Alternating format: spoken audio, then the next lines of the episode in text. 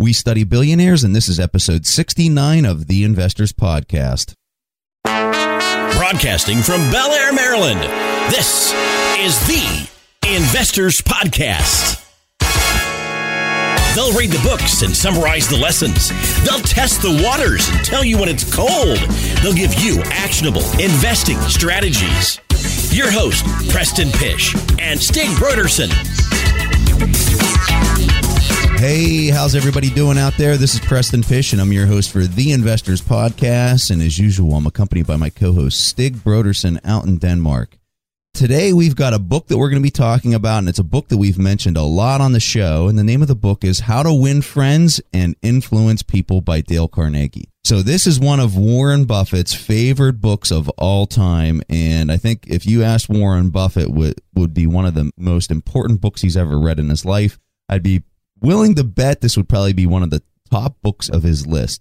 He talks about this book a lot. You know, if you went into his office and Jillian, who we had on the show probably, I don't know, six months ago, a while back, Jillian said that when you go into his office and you look at all the stuff that he has hanging up on the wall, he really only has two things. He has a picture of his father and he has a certificate for graduating from the Dale Carnegie course, which is really what this book is all about. So it's it's interesting. He didn't have his diplomas from where he went to college or anything like that. He had a certificate from graduating from the Dale Carnegie course. So this book, hands down, is everything that people say it is. Because I know the first time I read this book, I was just totally floored. It, it was saying things that you know when you read it, you're just kind of shaking your head, like, you know what? This is just good, sound advice that everyone. This should be something that everyone in high school reads. If you haven't read this, you need to read this book. I promise you, you need to read this book. And the best way to do it, go onto our Audibles link. You can download it for free, and this could be the first book that you read for free through Audible. So we highly recommend this book.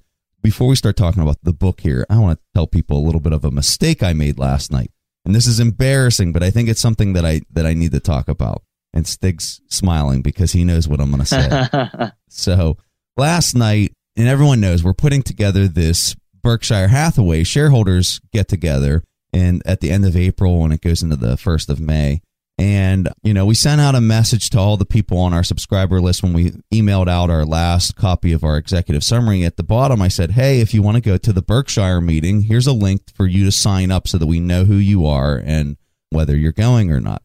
So we had a lot of people sign up, couple hundred people signed up to go out to Omaha. So this is going to be like we're to have so much fun out there, folks. So, like, if you're not signed up and you do want to go to this thing, please sign up. It's to be a blast. But anyway, so I'm getting ready to email the group of people that signed up to go out to Omaha. And I type up this email and I send it out and I selected send it to this list of a couple hundred people. Well, I make a massive mistake and I send it out to almost everybody on our subscription list for the book summaries and everything else. So this thing goes out to like tens of thousands of people. And if you're one of those people and you're listening to the show, I am so sorry. I did not mean to send this email out to you and just clutter your inbox. I think if you guys haven't noticed, I'm not sending you an email unless there's a reason for it. Unless I just absolutely make a mistake like I did last night. So I just want everybody to know that. I want people to be aware that I did not send that on purpose. It was an accident and I apologize and I will try to work harder to be a little bit more detail oriented so that I don't clutter your inbox with a message like that. But for the people that are going, I hope that it was beneficial because it lays out all the ways that you can attend the shareholders meeting by getting your credentials and where we're staying and all that kind of stuff. So just wanted to talk about that. My royal blunder of last night because I got a lot of email responses from people and they're saying, I'm not going to the meeting. And I totally understand why you sent those. So, wanted to get that out of the way and I want to go ahead and start talking about this book. So, Stig, I got a question for you. What was the very first thing you thought after you completed this book, you put it down? What was the overall feeling you had after reading this? I think the first, the really the predominant feeling I had is that this book is going to change my life. And I know that it almost sounds like a spiritual thing, but for me, it really was. And this is one of the two books that has really changed my life. So, How to Influence and Influence People, which we're doing today, but also uh, Change Your Thinking, Change Your Life by Brian Tracy. And I do want to say, like, this whole episode about being this book is the most fantastic thing ever written, but I think it's also a question about are you ready for the book? Are you ready to hear to the advice that you get from the book? And when I was reading this book, it was probably four years ago. I read the book the first time. I was probably for the first time in my life ready to read the book because the book is really also just throwing a lot of things in your face. Like if you're talking to people like this, bad things probably happen to you. If you talk to people like that, good things will happen to you. And I can just feel how many things, how many mistakes that I made connecting with other people. So it was really a very emotional experience for me to be reading this book. And I can definitely see why this is Warren Buffett's favorite books. And funny enough, as Preston saying, this is not about investing at all. This is about personal relationships. And my take is that this book has been just as important for Warren Buffett as, say, The Intelligent Investor, because this book taught him how to interact with other people. And you can't be successful in business without being good with other people. Yeah, I think at the end of the day, if you're in a position like Buffett and you're a leader in business, you're in the room making deals. And a lot of the times, in order to make great deals, it has to be a win win situation. It has to be orchestrated with great social skills. And I think that that's what this book has really taught Warren Buffett, also the course that he attended. Now, whenever I was done with it, I remember just kind of putting it down and thinking, that was amazing. That was a great book. But now's the hard part of like actually implementing this stuff because reading it and agreeing with it is one thing, but then actually putting it into practice and and executing this is a lot harder than it sounds. At least I think it is. Now, as you try out these habits and you keep doing this, that's what it turns into is a habit and it turns into just kind of a way of life for a person. And um, that's why I would tell people you're going to read this book once, but you'll definitely probably read it again because you're going to try to remember and continue to implement these things as, as you go along. So let's go ahead and dive in and we'll just dissect it by part. So the very first part he talks about is fundamental techniques in handling people. And to start off, he provides this really great story. He provides an awesome story about Al Capone and other criminals and their inability or unwillingness to blame themselves for anything that they had done wrong. While most people are not criminals and probably that part doesn't really relate to them, I think he uses this as an extreme example to share their incapacity to criticize themselves and, and really go through this self improvement phase. And I think that he starts off with this because this is so foundational to a person's growth.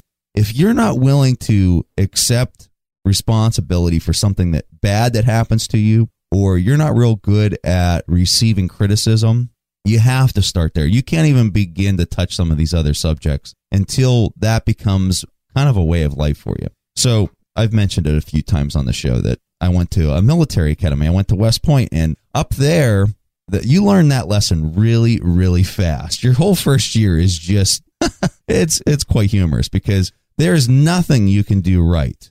You're constantly being told all the different things that you do wrong, and some of it is just you know ridiculous at times. But you come to an appreciation of this idea that you always look at yourself first before you place the blame anywhere else. You know, somebody might come up to me when I was in the hall as a freshman and be like, you know, Pysh, why did you do this? And it'd be like, no excuse, sir. That's the first response, no matter what, is no excuse, sir. And then it's, you know, your friend went out and did XYZ. Yes, sir, that is my fault.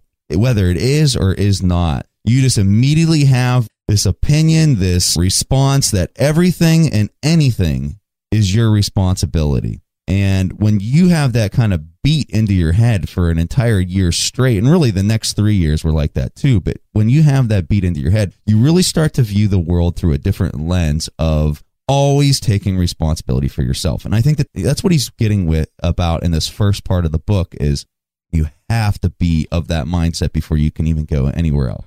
Yeah, and I think it's a really good point that you have about criticism because as soon as we start to criticize other people, as you're saying, we're not taking full responsibility for ourselves. And I think one of the problems, at least I know that's from personal experience, but I also see this with my students, for instance. If something is not their fault, they just sit back and just start criticizing. And that's probably the worst thing you can do. And you might be thinking, well, if it's not my fault, why should I take responsibility? But if you relate this to a work situation, basically what I see is that there's three things you can do if something goes wrong or something goes against you. First of all, you can change it that might not be possible, then you can change your job. That's kind of extreme, but you can do that. Or you probably should just accept it. So that's the third option. And I think the whole acceptance instead of criticizing is probably one of the most valuable advice from this book because once you start to accept things as they are, especially if you can't change them, then you will probably also realize that they are not that big of a problem after all.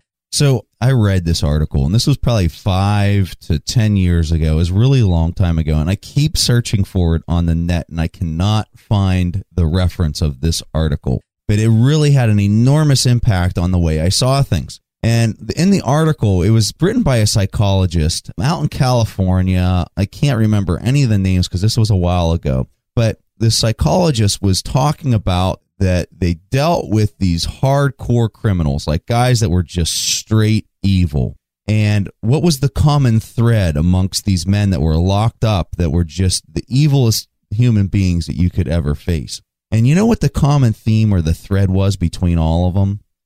None of them had any empathy at all for other people. They had no ability to, to step outside of their own way of seeing things and try to understand life from another person's perspective. That was the common thread that this psychologist came up with. And you know, ever since I read that, I was like, huh, so let me just flip that on its head. You know, let me do the Charlie Munger here and invert.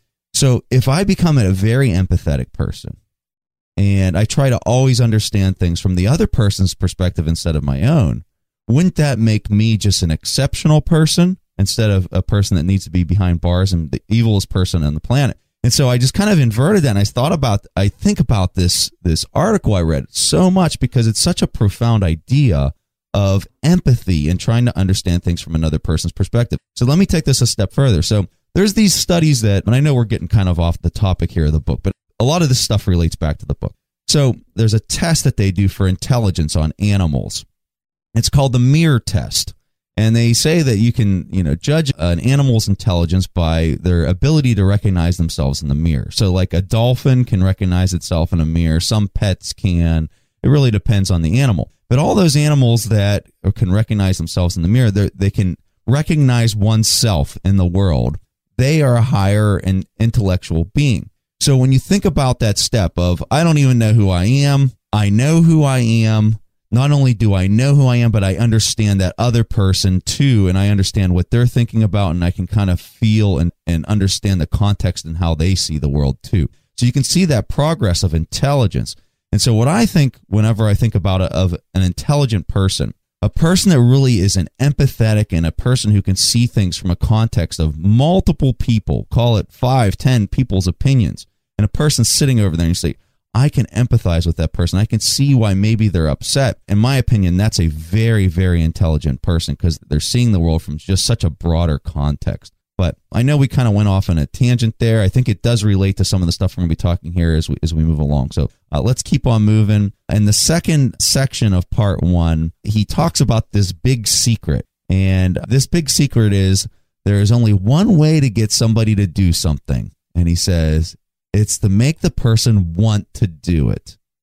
And I think, Preston, in continuations of what you just said, the whole concept of appreciating other people is really something you should pay attention to. And if we're really going to flip this, I might also ask you so, could you give me a reason why you shouldn't appreciate when other people do something good? Like, I could challenge everyone in the world, and I hope no one could come up with an answer, right? Because why shouldn't you tell other people that what they're doing uh, is good? And I don't think you can do it too much. Well, I have to say, it has to be sincere. Like, you shouldn't flatter, but you should be able to give sincere appreciation to other people. And I, I really can't see any downside for doing it. And if I had to relate to what you said, Preston, before, is that it's one of the leader's best ways of motivating people because money will only take you this far. And basically, it doesn't have to be related to business. It's also relevant in all types of relationships.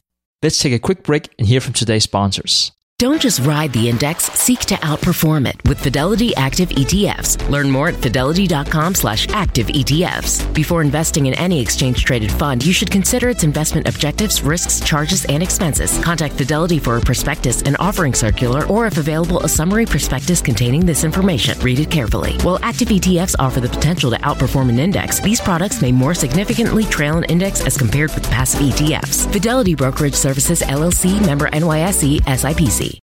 Our friends at Corient provide wealth management services centered around you. Corient's goal is to exceed your expectations and simplify your life. Corient has been helping high achievers just like you enjoy their lives more fully, preserve their wealth, and provide for the people, causes, and communities they care about. They're one of the largest integrated fee only US registered investment advisors, and Corient has deeply experienced teams in 23 strategic locations. They have extensive knowledge spanning the full spectrum of planning, investing, lending, and money management disciplines. The teams at Corient put the collective power of their expertise into building you the custom wealth, investment, and family office solutions that can help you reach your holistic financial goals, no matter how complex they may be. Real wealth requires real solutions. For more information, speak with an advisor today at corient.com. That's spelled C O R I E N T dot com. That's corient dot com. When Rainn Wilson had a great idea, he turned to AT&T Business. They assured him no matter how out there his idea may be, they had his back. So he came up with this, a talking pillow designed to put you to sleep, backed by a reliable network and the only network with built-in security controls. And thus, Sleep with Rain was a hit. Take your business to the next level at business.att.com. That's business.att.com. All right, back to the show. Well, I think it's a function of like genuine, real gratitude. And I think in order to have genuine, real gratitude, you have to be a person that sees things from a context that's outside of your own domain. You have to see it from the other person's vantage point. So, let's say you have a subordinate and they just completed something that was really a lot of work for them. If the superior can't step out of his own skin and see things from that subordinate's point of view, as far as them working hard and all everything that they had to do in order to do that, how can they have any type of gratitude towards their work or true, genuine appreciation for it? And so I think it really goes back to that underlying theme. And I think that's why he starts off the book the way he did is because it, it has such a layering effect. If you can't see things from outside that perspective, you're not going to be able to have that gratitude or appreciation and respect for the other people as you move forward. And then the last thing that he really talks about in this section is this desire to feel like you have importance in the world. So he makes the statement that everybody, everybody on this earth right now has this desire to feel some type of importance you know, whenever you just look at Stig and I, like we get our level of importance through doing like this show right here. Like I feel important because I do this show and I'm able to help people with finance or investing or whatever. That's where I get my my desire because I absolutely have that same desire. And I'm sure that if you are driving down your car, uh, you're in your car right now and you're thinking, yeah, I, I agree with that. I what what is that thing for you though? There's something out there that, that you need to feel like you're important for something. And you know what? When a person stops feeling like they're important, that's when they really go into this deep depression type state because they don't feel like they have anything to add to the world. And so understanding that idea and that concept, it's amazing how much you can do to help out other people by making them feel important in a genuine way, not doing it, you know, just totally fake, but you have to do it in a genuine way because when you do that, that's really the core fundamental thing here is everybody should be able to feel important about something. And when you go after that and you try to assist that desire in another person, it's amazing what you'll get in return. Okay, so let's go ahead and move into the second part of the book. And in the second part of the book, he has six principles to make people like you. so I'm sure a lot of people want to hear some of these. Okay, so principle one become genuinely interested in other people.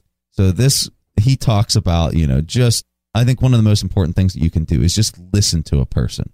When you listen to a person and you just sit down and you can tell that the person that's talking to you can tell that you have genuine interest in what they're talking about. You're not sitting there on your smartphone like typing a message as they're talking, okay? That's not genuine interest in what the person's saying. This is like, I'm going to put the cell phone down. I'm not going to look or think about anything else. I'm going to look this person in the eye and I'm going to listen to what they're saying and be actively engaged in what they're saying. Yeah, and this is also the section. This is definitely before Facebook, but this is also the section where he's talking about how he's writing people's birthdays down. So he always remember them, so they will make feel important. And he's talking about be a friend to become a friend. And in continuation of this, I just want to say that tomorrow is Preston's birthday, and it's not because of Facebook that I know that. Wow. So what's really funny is I didn't even remember that tomorrow's my birthday.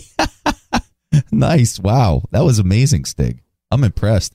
And see now when I think about that, you can see how well this works. Because I just looked this like, wow, that is he's a really good friend. yeah. oh my gosh.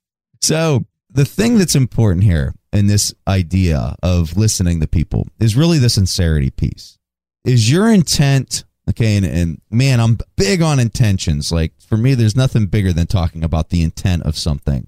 So if your intent is a pure intention because you really do want to get to know the person, they're going to sense that and they're going to know it. If your intention is to manipulate them, to make them think that you're a friend, they're going to sense that too. If there's one thing I've learned in life, people can sniff out an intention faster than anything on the planet. Okay. So if you are not paying attention to your intentions, you're going to have some bad repercussions that are going to fall out of it. And I also have another saying. When I tell my kids this all the time, I talk about this way too much with them, but I don't really share this with the podcast because we're usually talking about, you know, equities and stocks and intrinsic values and stuff like that. So my opinion is that intentions work like boomerangs and intentions have to be tied to an action. So every single action where you actually do something, there's an intention tied to that action. And I look at intentions and actions just like you would say, and I'm going to really geek out on you here. When you talk about a force, you have mass times acceleration. Mass times acceleration creates a force. And so, my opinion is that your mass and acceleration in life is your intention and your action. When you combine those two together, you create a, a comedic type of event that if your intention's a bad one and you have an action tied to it, it's going to come back to you like a boomerang and it's going to have something ill or something bad that happens to you and it's not dependent on time. Time it could happen 10 years from now it could happen in 10 seconds from now. But i consciously think about that in any type of action that i take because if my intention is bad i fully expect that to come back to me in a bad manner. And so i'm not going to go down that path much more because i could talk about that for probably an entire episode that idea but i'll tell you folks that fundamental idea is something that I hold so close and that I think about so often is this idea of combining action with intention and thinking about the consequence that I'm potentially creating because of if I have a bad intention, it's going to come back to me. For principle three says, remember that a person's name is the sweetest and most important sound in any language. Yeah, so in my situation, again, sorry, I always refer this to teaching, and I don't know if me uh, saying people's name is the most beautiful thing they ever heard, but I can definitely see why this is useful, both for me and for them. And I got quite a few names need to learn, and I have made it very important to me to learn people's names really, really fast. So basically, what I do whenever I get a list with people's names, I also get picture of them, is that I would go home and then I would spend hours learning people's names. And you might think that why would I spend time on that? Why shouldn't I prepare the curriculum or whatnot? But I just quickly figured out that it's really, really hard for me to teach my student uh, what they need to know if I don't know their names. And you know that might seem weird because again, why? But it's really a question of for them to care, I need to care. And if I keep saying, hey, you in the red sweater or you with the hat, whatever, I would have a really hard time connecting with my students. And I don't think you can really connect with another person if you don't know their name because it just becomes too impersonal, in my opinion. So he provides a story in the book that's just outstanding on this one, and I love this story. I don't can't remember if I ever talked about this on the podcast, but I'm going to mention it again in, in case I didn't. So Andrew Carnegie, whenever he was younger, he wanted to have some rabbits, some pet rabbits, and he implemented the power of a person's name.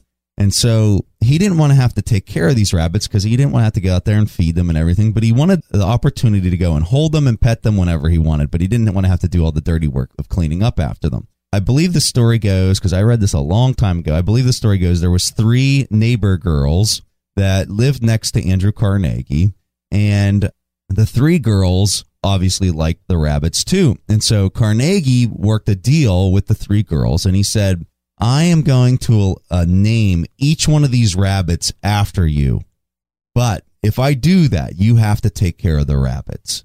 And the three girls said, "Oh, that's awesome! Oh my gosh!" You know, they were all excited that they were going to have the the rabbits named after them. And so he did that. He, he named each rabbit after each of the girls. And in the end, he didn't have to take care of the rabbits. He just he owned the rabbits. He went out there, played with them when he wanted, but he never had to clean up after them because he implemented the power of using a person's name for something. And I think it talks about later on he was working some big deal when he was selling the company and it was between I, I can't remember who it was it was another powerhouse name during that era but he couldn't come to the agreement on the final deal as far as the price that they were going to be paying and everything and then Carnegie remembered this lesson that he learned at a very young age and and he goes you know what we will name the company after you my name will be second or or it won't even be in the in the titling and that's what enabled him to close out the deal. No more money or anything. He just used the person's name. So if you don't think a person's name is important, and I really like Stig's point too, as far as in the classroom, because from a student's vantage point, if you don't know their name, their opinion is that you're at a different plane, you're not at their level, they're not important, you are important. And that's really what you're conveying in something like that. You're basically saying, you're not even important enough for me to know your name. And that's that again, uh, you can't step out and understand it from the other person's vantage point if that's how you think as a teacher.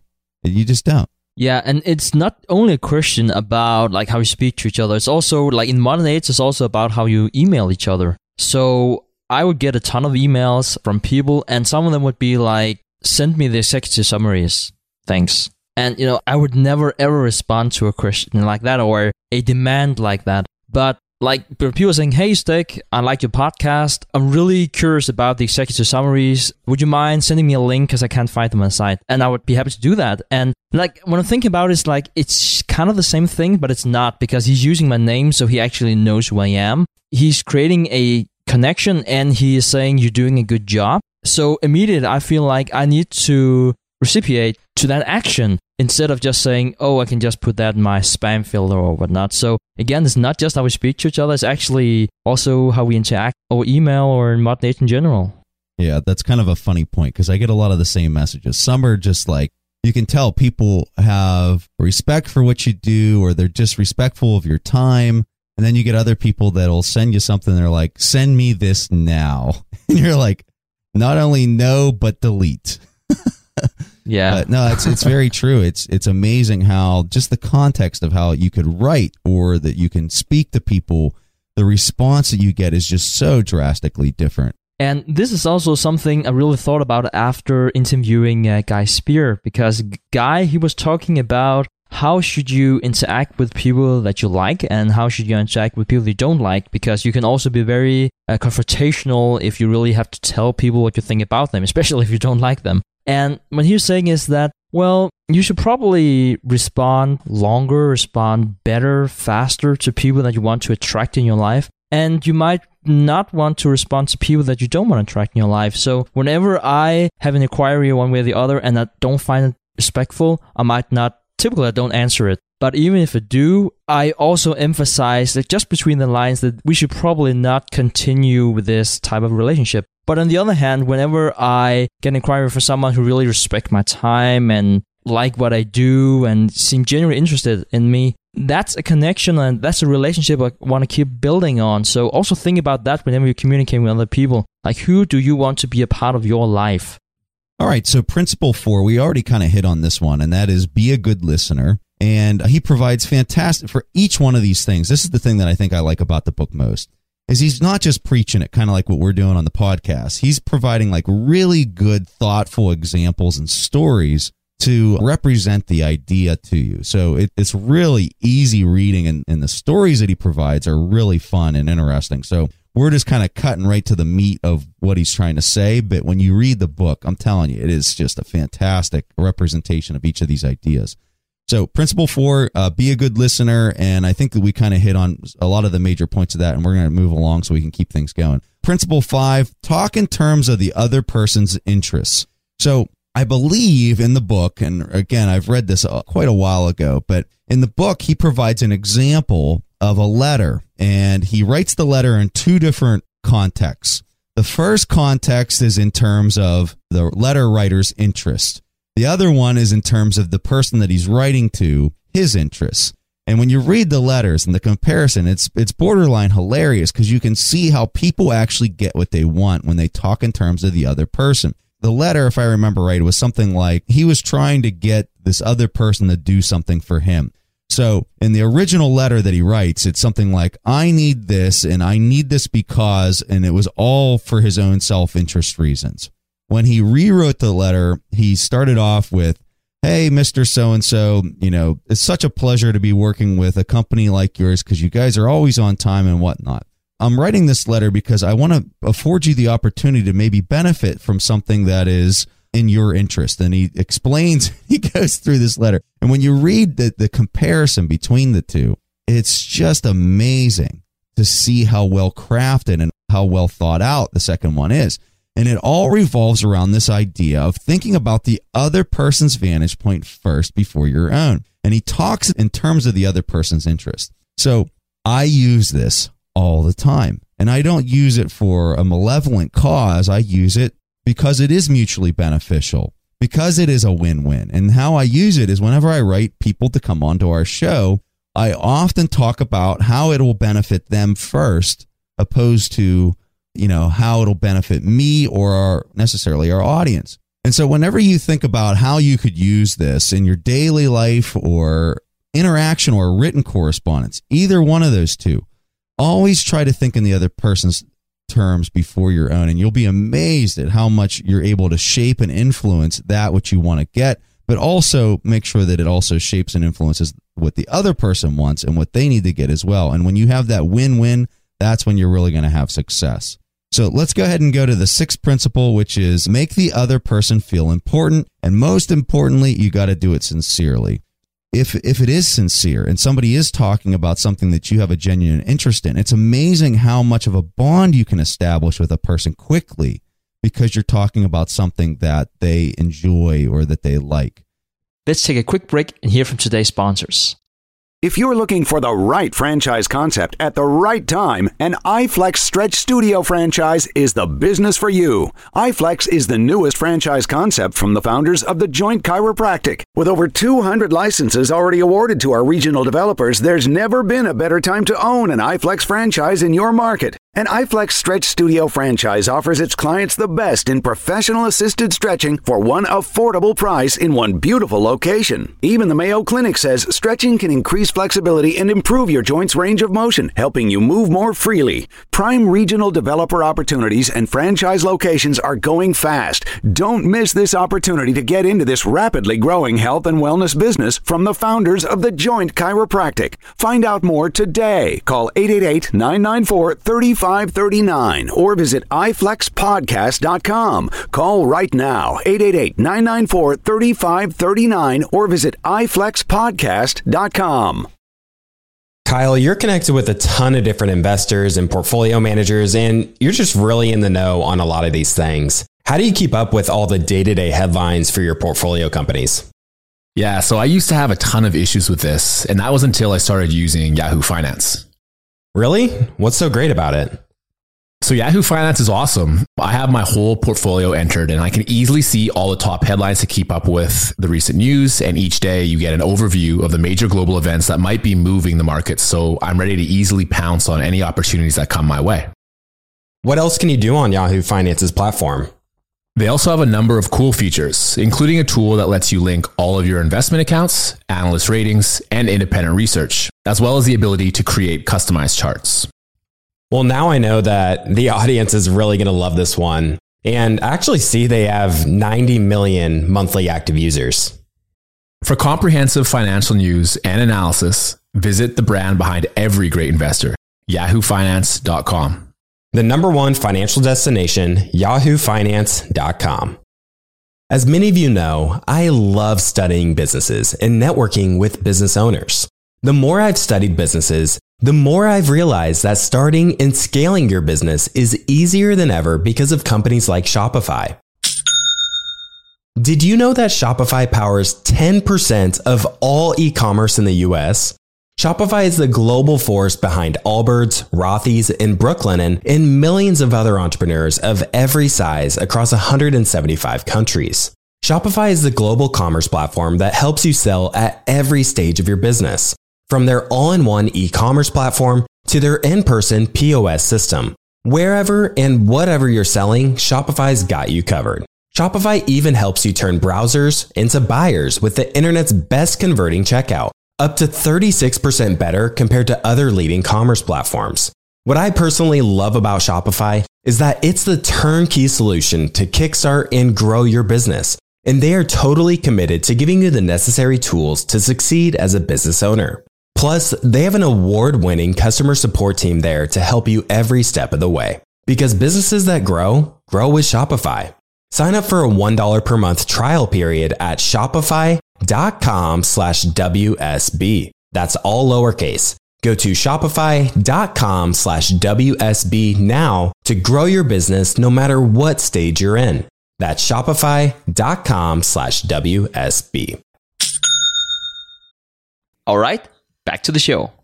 Yeah, and I think that the whole process of asking people for the advice is really powerful. And why is it powerful? Well, because of the concept that we're just talking about here, that you're making the other person feel important. You would not ask another person about their opinion if you didn't think they're that important. So, you know, to me, it's kind of strange. I still have problem asking other people, not necessarily their opinion, but their advice, because sometimes I feel, well, that makes me look stupid. But they're probably willing to help you uh, they feel empowered by you asking them. And this is the very foundation for creating a, a good relationship that you can both prosper from. So the book, after it goes through these different principles, then it shifts into the third part, and the book is broken into four parts. So the book shifts into the third part, and then the title of the third part is How to Win People to Your Way of Thinking. And it really gets into this deep philosophical discussion of is it right to criticize other people? And I think a lot of people out there will absolutely say, yeah, you got to tell people when they do something wrong. And I agree with that. But I think the manner in which you tell people that they're doing something wrong is what makes all the difference in the world. So instead of using an example here from the book, I want to talk about discussion that I had with a family member. So one of my family members works at a golf course and they cut the grass, they they cut all the greens and all that kind of stuff and there's times when this person's out there and they're cutting grass and they come across a golfer that's just completely, you know, basically destroying the golf course. And so he was telling me this story and he said, you know, and he talked about, I guess somebody had like a golf cart and they like ran it like up on the green and just like kept going or some, something really ridiculous, something that you don't do on a golf course. And so he told me, he said, I went over there and I just, I gave it to him. I let him, and he just told me how he basically lambasted this person. And so after he was done telling me this story, I, I said to him, I said, Well, what was your end state? What were you trying to accomplish with that? And he just kind of looked at me, kind of like confused, like, What do you mean? What was my end state? I was trying to make sure this guy was never going to do that again and kind of destroy him. And I said, Well, the most important thing you can do in an exchange is to ask yourself first, What is it that I want to get out of this? Well, he didn't want him to drive the golf cart up on the green again, and he wanted him to be respectful of the course.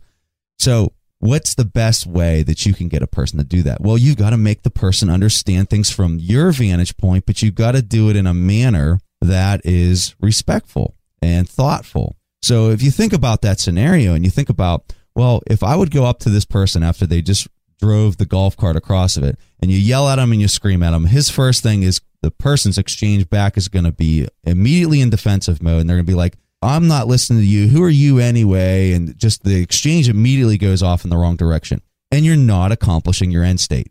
You wanted him to not do that again and to learn a lesson. So what you're actually doing when you're yelling at them or you're having this major confrontation is you're doing the exact opposite of what your intention and what your end state that you wanted to achieve and so you got to really think about that when you're having these interactions And so think about it from this context. Let's say that my family member would have gone up to this person and said, Hey, sir, you know, I hope you're having a great day golf. And I'm sorry, but I, I want to talk to you about something that is, you know, really important to me. I'm out here, I'm cutting these greens, and, and I'll tell you, I put in eight hours a day really trying to make this golf course look beautiful. And I don't mean to criticize you, but whenever you drive your golf cart up on the green, it'll leave this rut and it'll make it hard for other golfers to come after you to putt over that surface because it won't be an even surface because the golf cart's so heavy. If you could just really try to be cognizant of that as you go on the rest of the course, you know, it'll it'll help me out tremendously and it'll help out the golfers behind you. And if you would have a conversation that's calm, collective, thoughtful, you have a reason behind it, it's amazing. You would accomplish your end state. You would get exactly what it is that you're trying to achieve. And you would do it. And you know what? The guy would look at you like, I like that guy. He was nice, you know? And I think that that's something that is so insanely hard to do because a lot of the times you're acting on your ego. Yeah, and I'm also thinking of this in monetary terms, right? I can't help myself. And if you think about this in monetary terms, like think about this person will probably quit, or at least his productivity will be very, very low, and you might need to replace him anyway. So, as Preston saying, you don't gain anything. Well, you might get some kind of satisfaction the next five minutes or something like that, but in the long run, it's just a very, very bad way of managing your relationships. And I think perhaps the one thing that Preston's family member perhaps did right, or at least didn't do wrong in this situation, was that he likely didn't do it in front of other people well, people often know when they're wrong, and you don't have to be harsh on them, and especially you don't have to do it in front of other people because, especially if you're superior, it can feel like a humiliation of that person if you're doing it in front of other people because the person made a mistake, you're his boss, for instance, so like he can't really tell you anything back, and that like he might forget what you have been saying, but he will never ever forget how you made him feel. I think that's something we should all consider when interacting with other people. I love that comment, Stig. Maya Angelou has a quote that goes along those lines of people, you know, 10, 20, 30 years from now will not remember what was said. They will forget the words completely. But the one thing that people will never forget is how you make them feel. And I think that that is such a profound idea. So let's go into the last section. This is part four, and it's titled Be a Leader How to Change People Without Giving Offense or Arousing Resentment. And so the example in this section, they talk about Charles Schwab. So uh, this is what we had written down. So call attention to people's mistakes indirectly. What would a thoughtful leader do if he were to find employees smoking directly under a no smoking sign?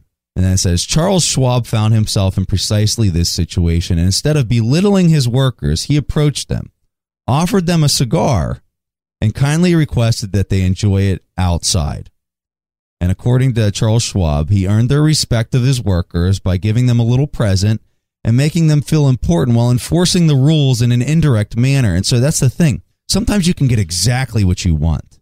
And you know, some of these leaders and some of these people that get exactly what they want, they are so smooth and they do it in an indirect manner and where they're respectful of the people that, you know, are working for them or working alongside them they're respectful of them and they, they see it from their vantage point. They know that they want to smoke, even though that they can't directly empathize with it.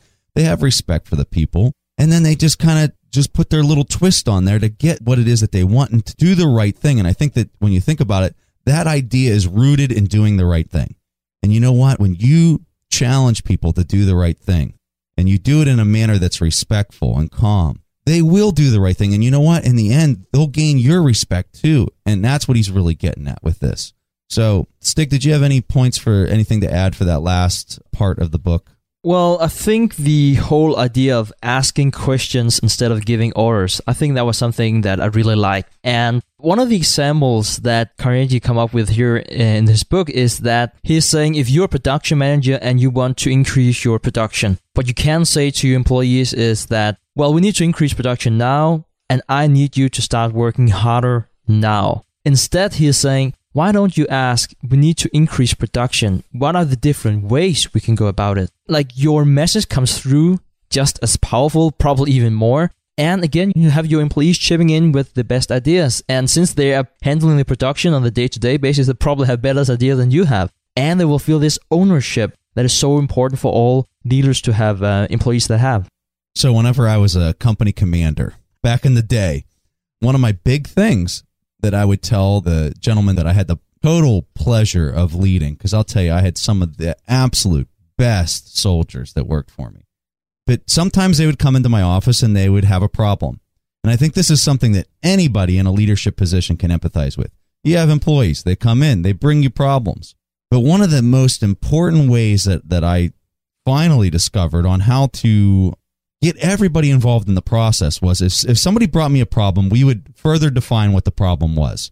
Sometimes they might have their end of the story and not have some other aspects from maybe my vantage point or other people's vantage point. So we would further define the problem. After we completely defined the problem, I would look at the person and I would say, okay, so I think we both understand the context of the problem. So what are three courses of action to solve that problem?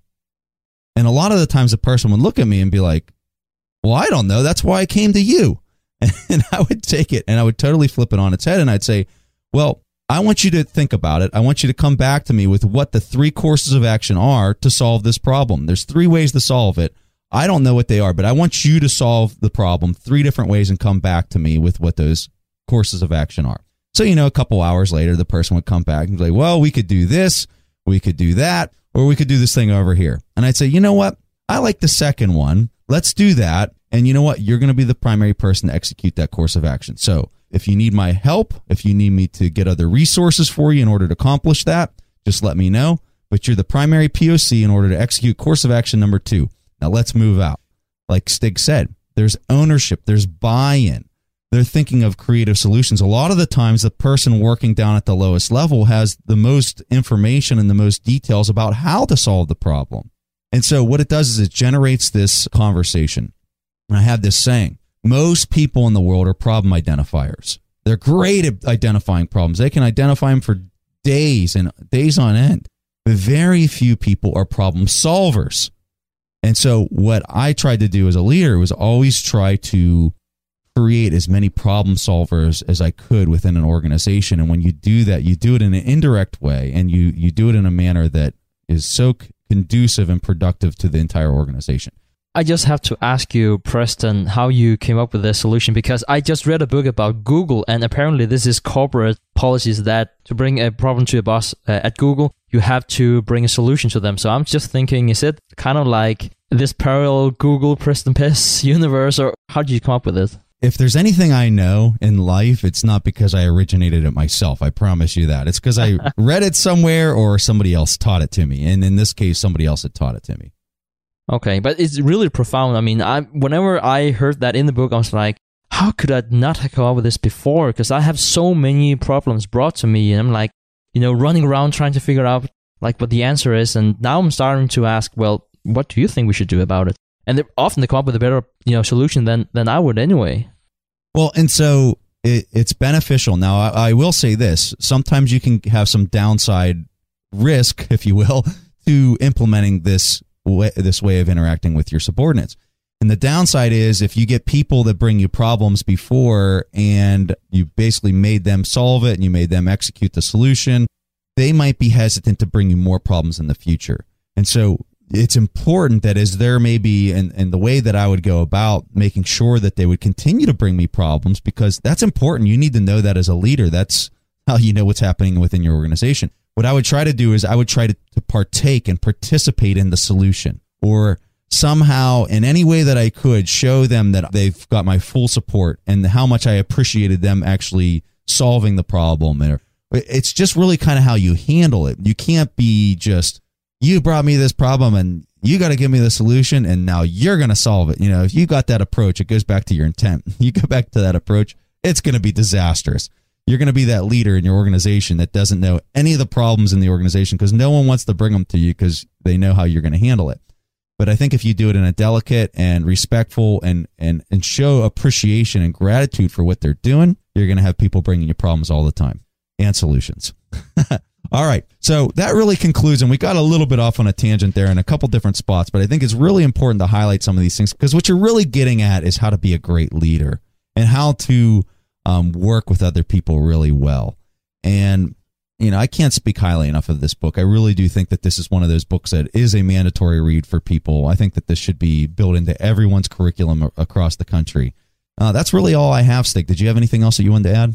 All set. I can definitely also just recommend this to anyone, uh, not only leaders. I know we talked a lot about leadership, but it's not so much uh, corporate leadership as also uh, personal leadership, and uh, that is uh, perhaps even more important. So definitely read this book. Okay, so if you've noticed, we haven't played a lot of questions from the audience lately, and today we're not going to play one either. But what we're going to do in the future episode that's going to be coming up, we're going to play about five questions from the members of our audience. So please continue to go to asktheinvestors.com, record your questions there. We'll play them on the show. We're going to send out a bunch of uh, books to people in a coming episode where we we play a lot of the different questions, where we also talk about the current market conditions as it continues to evolve. Really interesting in the market right now. It's getting pretty crazy. Also, I wanted to just highlight once again if you want to read this book or you want to listen to this book on Audibles, use our link on our website to download How to Win Friends and Influence People. You can listen to that book completely for free if you use our link because you get your first book for free if you use the link from the Investors Podcast website. Also, sign up on our email list. We're going to send out, I think it's a six page executive summary of how to win friends and influence people that captures all the things that we talked about today. It's a great outline I personally print off every one of our executive summaries and I stick it inside the book after I'm done so that I can quickly access and pull out the information from each of the books that we read. And I recommend people do the same. So if you sign up on our email list, we don't send any spam unless I send you an accidental mes- message at night, which I'm deeply sorry for. I really am. I'm so sorry, folks.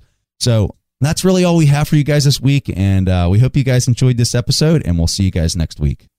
Thanks for listening to the Investors Podcast. To listen to more shows or access to the tools discussed on the show, be sure to visit www.theinvestorspodcast.com. Submit your questions or request a guest appearance to the Investors Podcast by going to www.asktheinvestors.com. If your question is answered during the show, you will receive a free autographed copy of the Warren Buffett Accounting Book. This podcast is for entertainment purposes only. This material is copyrighted by the TIP Network and must have written approval before commercial application.